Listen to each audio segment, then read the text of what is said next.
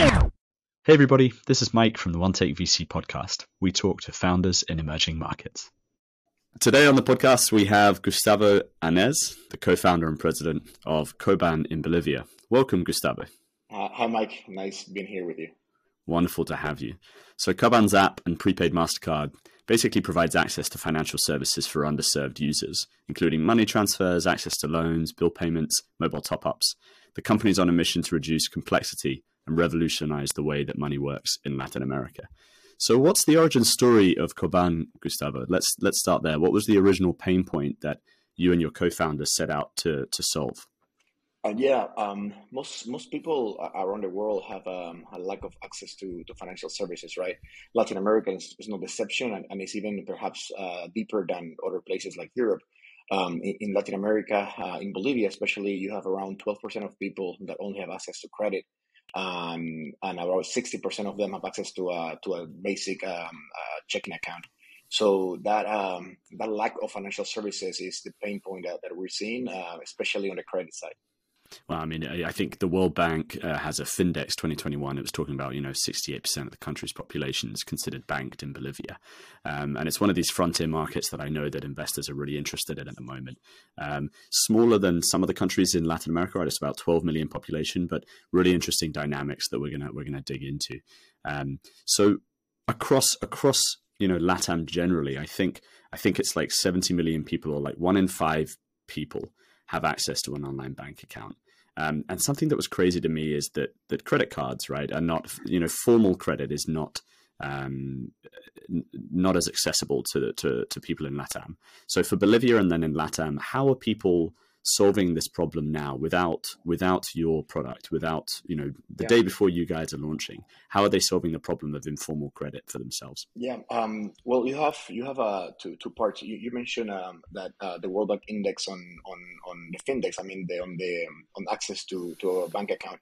That is true. That is a uh, the bank um, you know um, uh, ratio. However those people use the bank account to get a payment and then go to an ATM, get the cash out, and live their life informally. So even though they do have a bank account, they're not fully bankerized. They are underbanked as they they're not they don't have like credit on, on the financial institutions. So they're not really banked. They use it only a, a, means to to get their money out through an ATM and then go to a supermarket and buy in cash. If you come to Bolivia, you will see about 15 ATMs outside the supermarket, one for each bank of the financial system, so people can get their money out and pay inside in cash. Um, so, so even though only around 12% of people have access to credit, um, most of them, like everyone, owes money to someone, right? So banks, I call it the, the um, like the, the white, you know, um, market for, for money. And then you have the gray market for money, which is the casas de crédito, which is where uh, places where you go and buy like a microwave and they give you like uh, certain installment payments which is extremely expensive in terms of cost of capital for, for the people buying the microwave. Um, and that that's I call that I call the gray market. And then you have the black mm. market, which is the loan sharks, right? That will break your legs if you don't pay on time. So most people get served by by the gray market or by the or by the black market. That's a really good distinction. I mean, to make between you know unbanked and underbanked, that they might have access to a financial bank account, but all they're really using it to is to withdraw cash. We see those numbers so much. So thanks for correcting me on that. It's it's it's good to clarify right the difference. Um, and then obviously trying to keep as many consumers away from the black market. But the grey market's that interesting space. It's still still still informal, but but uh, not not fulfilling all of the, the the customer needs. So when when Koban when Koban was set up uh, looking at this financial inclusion um, problem to solve. Um, who, who do who do you see as your your primary customer? I mean, where are you starting with? Yeah. what's their profile? No, you're hitting you're hitting a great spot right there. Um, the, the the great market is doing the installments for microwave buying is consumer lending, right? Um, that is one segment right. of the market which is completely underserved by the banks. Uh, however, consumer lending for us is not a focus right now. Uh, we're trying to focus on working capital uh, nano entrepreneurs, micro entrepreneurs that need working capital. For example, if you're an Uber driver and you need, um, I don't know, twenty dollars um, a week for your gas or, or fifty dollars a week for your gas, we, we want to be those guys giving you working capital so you can generate more um, more cash flow and, and have a better a better working um, uh, working you know vehicle um, for you to, to to use it in, in a better way. So if you have access to working capital, you can buy that gas or extra orange to sell more orange juice or, or whatever whatever you do. So we're we're aiming to to serve uh, micro and nano entrepreneurs with working capital, which is completely different than the gray market is serving the the the consumer lending. I think that's overcrowded in terms of, of uh, there's a bunch of like uh, casas de crédito around Bolivia that, that do it very mm-hmm. well. Um, but working capital needs are not covered at all, and those are the guys that go to the to the loan sharks to get the the legs broken if they don't pay on time. Yeah, I mean, it's crazy to hear those stories. Um, but that's that's important to clarify. I mean, you, your primary customer is, is not the individual consumer that's going to these casa de credit creditors. I'm going to pronounce that wrong, and people are going to laugh. But but the great the grey market, which is consumer lending space, uh, that you framed so well in the beginning. You're going after these nano entrepreneurs, these these micro entrepreneurs, as your go to market, your first customer, um, and looking at working capital needs to help them do business, essentially, right? So help them buy the inventory they need, so that they don't have stockouts, so they don't have missed revenue opportunities, and then presumably as well, like building in some of these additional financial services that you can once you you have that transaction flow with them. Yeah, um, the, which the, is which is a super powerful yeah the, the, the, whole ecosystem right is, is, is complementary to, to, to the credit part because if, yeah. if you if you don't have the bill payments if you don't have the peer-to-peer transfers there's no way you can build a credit product you have to build a credit product within a ecosystem of uh, financial transactionality.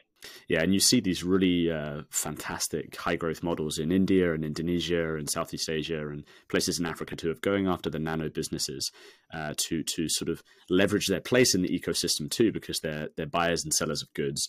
They're right in the middle. They're well distributed and uh, they're hustlers. These guys know how to do business, but they're lacking some of the tools. And so, if you can enter with them, enable their business, it lets you get into the ecosystem and, and hopefully as well add some add some benefit to the end customer as well. Yeah. yeah um, well, let's let's talk about. Yeah, go ahead. No, at the same time, uh, regular. I mean, traditional financial institutions haven't been able to serve this segment of the market due to a lack of credit technology to understand how they work and what the capital needs they have and how can they pay back and how you assess the risk on them so that's why they don't have the distribution channels, they don't have the credit technology to serve them. So uh, technology will enable that, and it will be a, um, a huge change in the financial uh, markets um, because we'll be able to assess the risk and serve them in, in a way that banks will not be able to do at any time soon. So we are actually not yes, competing this... against the financial institutions; we're complementing them with something they cannot do and bring the, those people into the financial service industry in a, in, in, a way that is like clean and later can access a mortgage through a traditional bank or, or, or a car or, or another, you know, more of a traditional lending products. Yeah, I mean, one of the questions I was going to have there is about positioning with respect to traditional banks because they're the ones that hold the hold they're incumbents in the market and you try and think of like how do you enter this space? It might not be crowded in the same way that consumer lending is but uh, they're a customer that certainly um, traditional banks would want. But by putting this data layer on top of these micro nano uh, businesses and providing with these early services, you almost become a customer acquisition channel for the traditional banks for the other types of asset financing that you don't provide and other services that you don't provide. Right? You you you get them on the ladder and then move them towards being able to access other financial services, not just traditional banks, but but sort of anything. Um, so that was that that's that positioning question for sure. Um, and then, and then in terms of your own customer acquisition, we talked about you as a almost uh, ca- can become like a customer acquisition channel for traditional banks for the types of financing you're not offering. You're a supplement, not a com- competitor. But what about your own approach to your customer, the the nano businesses themselves? How have you been thinking through approaching them? Yeah, we are uh, as we you know are approaching um, a market in which uh, funding is becoming uh, expensive and, and, and we have the money is getting scarce we are uh, thinking about uh, executing a product-led, stra- product-led strategy. So we'll have the product be the best marketing there is, and have um, try to have the as low as we can in terms of like customer acquisition cost, um, and and the highest uh, long uh, lifetime value we can um, by having the mm. product that will uh, lead to that um, strategy. And just in terms of a practical standpoint, I mean, you know, early stage founders think they've figured out the problem. They've they've developed a solution that that is good enough to start with right? So i'm not talking about you here. I'm talking about like you know people listening. They've, they're they're, they're sprinting. They're ideating. Uh, but when they finally have to put you know their tires down to tarmac they have to go talk to uh, the customer. Um, h- how have you gone out to the market and spoken with customers? How have you thought about um, acquiring them as many as possible as cheap yeah. as possible? What, what's yeah. the routes that you've taken? No, we we, uh, we have done a lot of research for starters. Um, we talked with a lot of people. Uh, we have a whole research team talking to people to understand their pain points and and what will drive them to to to a, to a product that will like change their financial lives, right? And at the same time, we have talked to some companies that um, work with these micro entrepreneurs, and they have a um, um, all of, of entrepreneurs uh, all together. So those companies that we're partnering with to have them bring them access to to the financial services, for example, the, the uh, working capital loans are key. So those companies, um, um, uh, they know who they are. Uh, they're helping us uh, try to get to, to, to their to their to their clients and, and giving them the access to, to working capital to have an improvement in their in their life uh, and that's that that's the key part the partnerships we're doing with these companies that have these customers uh, under their wings. And those are for example some multi-level um, marketing companies like um, that they sell cosmetics you know and they have like woman nano entrepreneurs that mm-hmm. have uh, these side jobs that sell cosmetics. Um, so we'll give them the access to working capital. And and they are um, actually like almost like crying for a solution like like ours so so they can perhaps buy more inventory and have a, a better a better rotation uh, with their capital. Yeah and it's it's that question is really aimed at not not trying to find out exactly you know how is Koban approaching this about customer acquisition because you're doing it. You're busy now right? Um, but it's more about this thing of like finding a one to many route that you you can't knock on every door uh, to get the na- nano business to work with you. You've got to find a way that you can knock on one door to get many businesses to sign on. So it's kind of a bit of insight there from you of, of how you're thinking about doing that.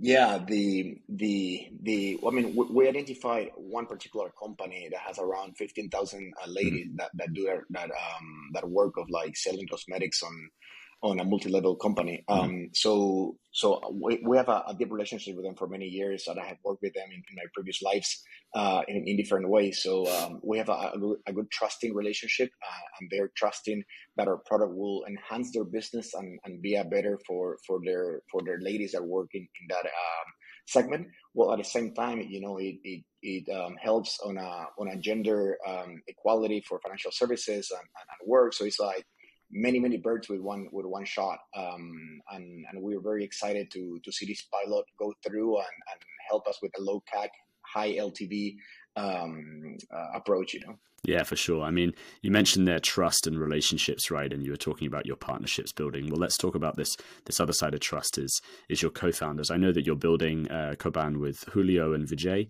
Um, how how did you guys meet as a team, and and uh, how did you get together around this problem?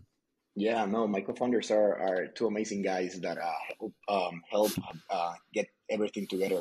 Um, Julio was the one that actually brought me into the idea of, of starting uh. Um, Julio and I are childhood friends. We know each other since, we're kids, right? Uh, we've always been uh, very fond to each other and, and uh, in a way that, um, you know, we exchange books, talk about philosophy, history, opportunities, like, etc. since we're like very, very young. Um, so uh, Julio actually was an entrepreneur before. Uh, he was a he's a born entrepreneur. Uh, he did a, a, a, very successful exit, perhaps the most prominent exit in Bolivia, um, uh, to selling his food delivery service app to Pedidos Ya, which is part of Delivery Hero, uh, back in like 2016, I believe, or something like that. And then he stayed in Pedidos Ya in Bolivia for the next few years as a managing director. Um, uh, so Julio and I had uh, that relationship. And then when we started, uh, we got our um, angel round um, and we started uh, building Koban, we needed a technical co-founder. So we found uh, Vijay. We talked to him, and he uh, got very excited and jumped into a dream with us uh, without even thinking about it. So, um, so for us, was very natural, and, and the three of us uh, just um, uh, were like so complementary to each other. for example, Julio is, is a guy that is an expert on on operations and efficiency. Um, I know the financial system very well inside out, and, and Vijay is like a mastermind technical person that could crack anything technical. So I admire my co-founders so much. They're they're amazing people, and I'm happy to have, have them uh, in this journey with me. I'm learning so much from them. Yeah, right? it's I'm such an interesting. So yeah, and I I love hearing that that admiration that you have for them, right? Like people ask all the time, how do I find I find my co-founder and uh, yourself and another guest on the show says something quite similar actually, which is, you know, I was talking to uh, to Julio for years, and we always sent articles to each other, and we were talking about ideas. And that's your co-founder, right? That's the person that you should look for in your phone book is who am I talking to every day about these ideas that I'm having over a period of years. It's not about I want to build a business, let me think about who the person is. No, no, no. You've been you've been building this relationship with somebody already in your life in your phone book for the last five, ten years. Go and think of who that is, introspect on it. And then yes, okay, Vijay is a person that's coming in with that skill set that you're missing and it complements and it sort of makes sense now you're a team that can build this, build it and sell it. But the starting point is who am I already uh, having this these conversations with? Even if it's not around, I'm going to start a business. Like, what's the business that I'm going to start? Uh, it's the interesting trends in the industry, right? That's what's fascinating. Um, but beyond the beyond the founding team, I think you're around 20 or 30 people now. And something that I found really interesting that's it's a bit of a trend actually. I think is is you're building remotely. You've got your team spread over Colombia, uh, Mexico, Ecuador, Bolivia. Um, this seems like a bit of a trend in early stage ventures, working remotely from day one. Uh, how, how do you manage that team? How do you manage building a culture in this early early days of the company with, with everyone remote? You know, are there challenges to it? Are there are there benefits that you see? How's that experience been? No, it's it's it's a it's a, an amazing experience building something from scratch, right? Uh, culture is such an mm. intangible, tangible thing that that needs to be built uh, for a company to yeah. be successful. You know, culture uh, kills strategy any any any time um, and um, or it, it's a for breakfast, as someone says says you know about culture. But it's it's, it's, good it's, quote, yeah, yeah, it's, it's definitely challenging. It's definitely challenging as you have uh, different countries, different cultures coming in together to build something. About 50 percent of our of our um, workforce is all over the place, right? Um, also, India, Argentina are, are part of the countries that, that we are at, and um, and coordinating not, not only the, the cultural part but also logistics, no hours holidays and everything is, is, is, a big challenge. Um, but there's so much, many advantages as you can get talent that is not available in Bolivia uh, and, and, build an amazing product with amazing people, with an amazing team. Um, because one of the biggest problems in Bolivia is the lack of talent, right? So bringing talent, technical talent, um, growth talent from, from other places is what will enrich us and, and, and help us build a, great product. and, and with that, uh, a great culture of, of, work. So we're trying to to crack that and, and, and I'm trying to, as we come from different backgrounds, I come from 15 years of banking. Willie is an entrepreneur. Vijay comes mm-hmm. from the technical. So, so everyone comes from a different background. So we have a, um, a very eclectic uh, background set for, for everyone in the company. And we're trying to, to, to find what's our, uh, you know, what's the common culture and how is it going to be. So it's, it's a challenge, but we're having fun uh, um, trying to figure it out. I like the way that you frame that. Right, there, there's benefits in the sense that you can get the best people, and then the challenge is: look, it's always a challenge to to build culture, and then doing it over remote is is going to be difficult. But uh, culture eats strategy for breakfast, and so if you don't get it right, it, you're not going to implement the strategy that you've put together. So uh, it's good to hear that you're giving that a lot of focus. Um, in terms of just in terms of thinking about the time as well, we always try to get people out under the half hour, but or try to. um, in terms of you know the implementation of the strategy, you one of the the the, the I think an early success that you had is the partnership that you built with Mastercard. Um, and it, I think it's difficult to talk about Koban without talking about that partnership because I think it gives you, uh, you know, the rails and the credibility and the legitimacy to to, to build what you're building. Um, how, how did you approach building building with or for an established player like Mastercard. I mean, you can't you can't roll something out of the box low fidelity for a partner like that. So, so what was that experience like working with them? Yeah, um, for, first of all, the the half of the game in fintech is compliance, right? So if you don't get compliance mm-hmm. right, there's no way you can launch a product in fintech. You cannot break stuff as you're dealing with people's money, right? So compliance is extremely important. Before MasterCard, we actually partnered with the largest bank in Bolivia. Um, I talked to almost every single banker in Bolivia, and the largest bank, uh, which is Banco Mercantil Santa Cruz, was the bank that aligned philosophically, spiritually, and in a long term um, orientation type partnership with them. Uh, and that was our first partnership that actually led us to being able to launch our product in Bolivia. Um, given, given that we're partnering with the largest bank in Bolivia, help, of course, Mastercard see the potential on what we're building and, and, and, and, partnering with us. And also, Visa is about 90 plus percent of the Bolivian market. So Mastercard had other incentives to, to come and penetrate Bolivian market with a, with a revolutionary fintech, right? So, um, At the same time, uh, we really, really, really um, think Mastercard was the right partner, given that they have been part of Nubank, for example, success in Brazil. Uh, so they have a lot of learnings from from other other people we admire and we see, um, and we you know aim to be very similar to what they do and how they are. So um, so for us, th- those were the you know the the considerations we had, um, and I think it was a very complementary um, situation as as they were also trying to penetrate Bolivia, like I mentioned before. You got to find interest with your partners, right? Partners aren't just yeah. people you knock on the door and say, "Hey, join me in this this fight." You've got to figure out why are they joining me and sell it to them in those terms. It's not. Yeah. It's otherwise it's an ask. It's not an agreement. It's not a, a partnership. Um, and and then you said you know they worked with Nubank, but they've also worked with other. Uh, uh, neobanks around the world. I think they worked with Revolut maybe in their early days. Um, certainly partnered partnered with them. Um, so they've they've taken this approach before. They've they've thought about markets this way before as their way to acquire customers. So um, it's fascinating to hear you apply that in in uh, in in Bolivia as well. Um, so just to, as we start to wrap up, just a couple more questions, really. But uh, you you had a lot of success in, in, in fundraising around a year ago. You raised around two point three million in your seed round. Um, Bolivia is not one of the you know, it's a frontier market in your words. I mean, an emerging a frontier market, but it's not the, the first market that will come to mind when people think of Latin America, because I think people think of Mexico, people think of uh, in Central America, and, and, they think of Brazil as well. Um, and then other countries in that region can can become like the junior layer, right? And so people don't think of it as prominently, especially in the venture space. So you know, um, kind of almost as, as, a chance to shout out here because you you attracted some investors to come in and, and, back you for Bolivia, and that's a great statement of faith in the Bolivian market. I think. No, completely agree with you. And the fact that uh, these these um, institutional investors, these venture capital investors, angel investors, um, are seeing what we're seeing for us is a, is a great sense of, of we're in the right track, right? So they have invested in perhaps one of the smallest countries in Latin America, uh, but the opportunity is so big that they're seeing what we're seeing.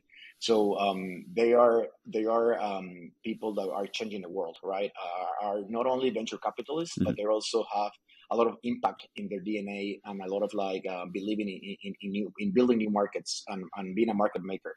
So um, um, they they uh, we have about six or seven um, venture capital funds and about uh, five or six angel investors in, in, our in our cap table. Um, and they have been um, not only believing in us in the terms of like the opportunity, but also giving us the trust with their with their funding and with their and with their knowledge and their network to being able to capitalize on it and build something amazing in Bolivia. So we are extremely proud to to have the largest round being done in Bolivia and having world class investors behind us. Um, and just like Mastercard, they also have done it before. You know, they have invested in successfully neobanks all over the world, and uh, and, and, and that comes with it. So um, we we were actually not. Um, looking for just money. We were looking for smart capital, and, and sounds very cliche, but uh, but we got it right. uh, we got it, and, and we we did around around hundred pitches uh, for about two months with with Julio um, every day, like six seven pitches, um, and and we actually handpicked who were going to jump with us into our cap table and and we were almost like recruiting VCs and not the opposite way around so it was a, a, a interesting dynamic so a big shout out to, to all our investors that, that believe in us and, and will help us um, uh, enable and change the financial service industry in Bolivia that's great to hear the number two. I've had a couple of other conversations where people talk about how many conversations they had, how many no's they had to get through. And in your case, you were lucky you got to kind of uh, pick the smart capital that could not only bring money, but bring some support and, and market context that you that you benefit from.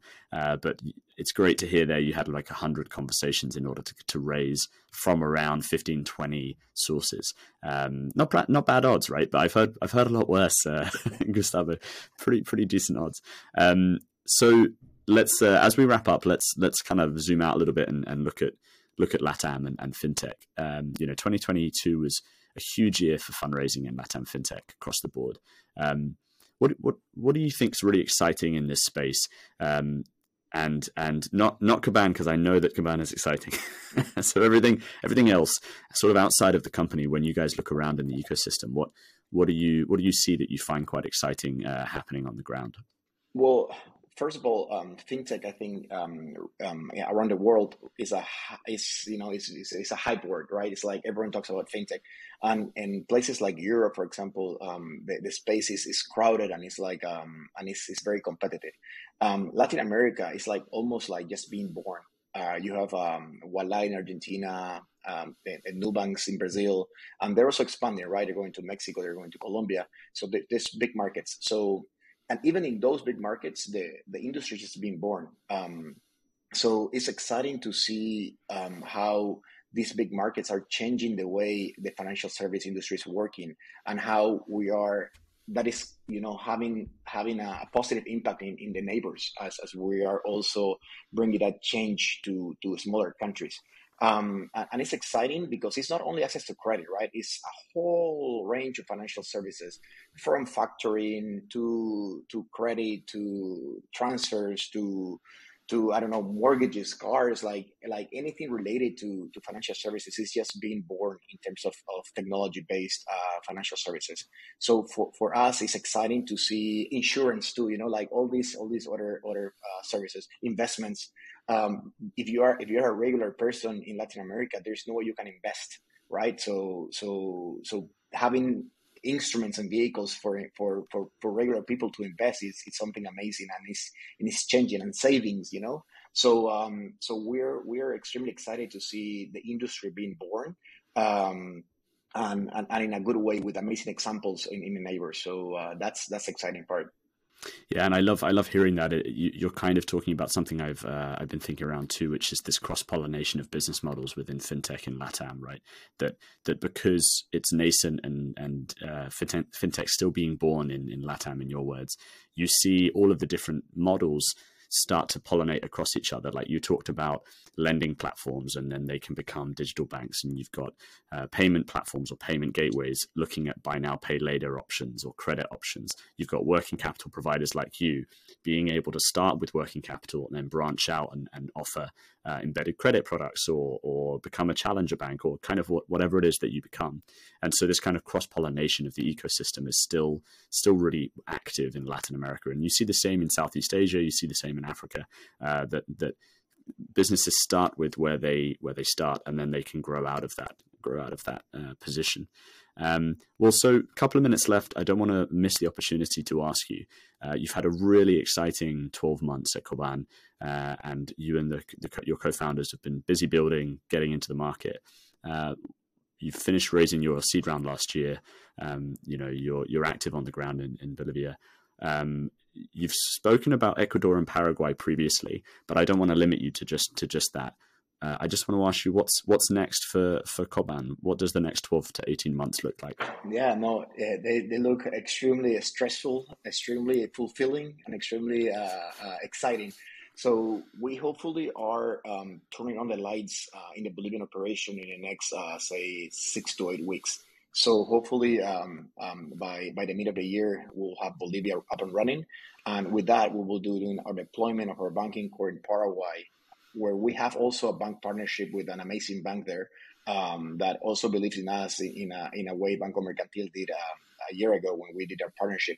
So we, in the next 12 to 18 months, we should have uh, Bolivia and Paraguay up and running and start seeing um, and start planning the expansion for Ecuador and Peru actually in the in the next uh, uh, 18 months. So hopefully we'll have two countries up and running, and we will have our first set of um, um, customers um, using us for our working capital needs and having a, a very nice uh, portfolio of a, a, credit portfolio with, with them. Really exciting. I mean, uh, first of all, can't wait to have you back on in a few months when you start to see some of that customer traction and we can talk about KPIs and, and growth.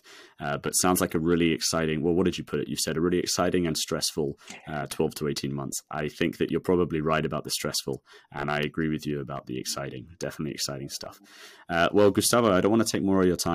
I really appreciate you coming on to the podcast today. Um, definitely expect an invite again so we can hear how you're doing in the coming year. And uh, good luck to you and Koban and the team. Thank you. Thank you, Mike. Great talking to you. It's been a pleasure and looking forward for, for our next conversation.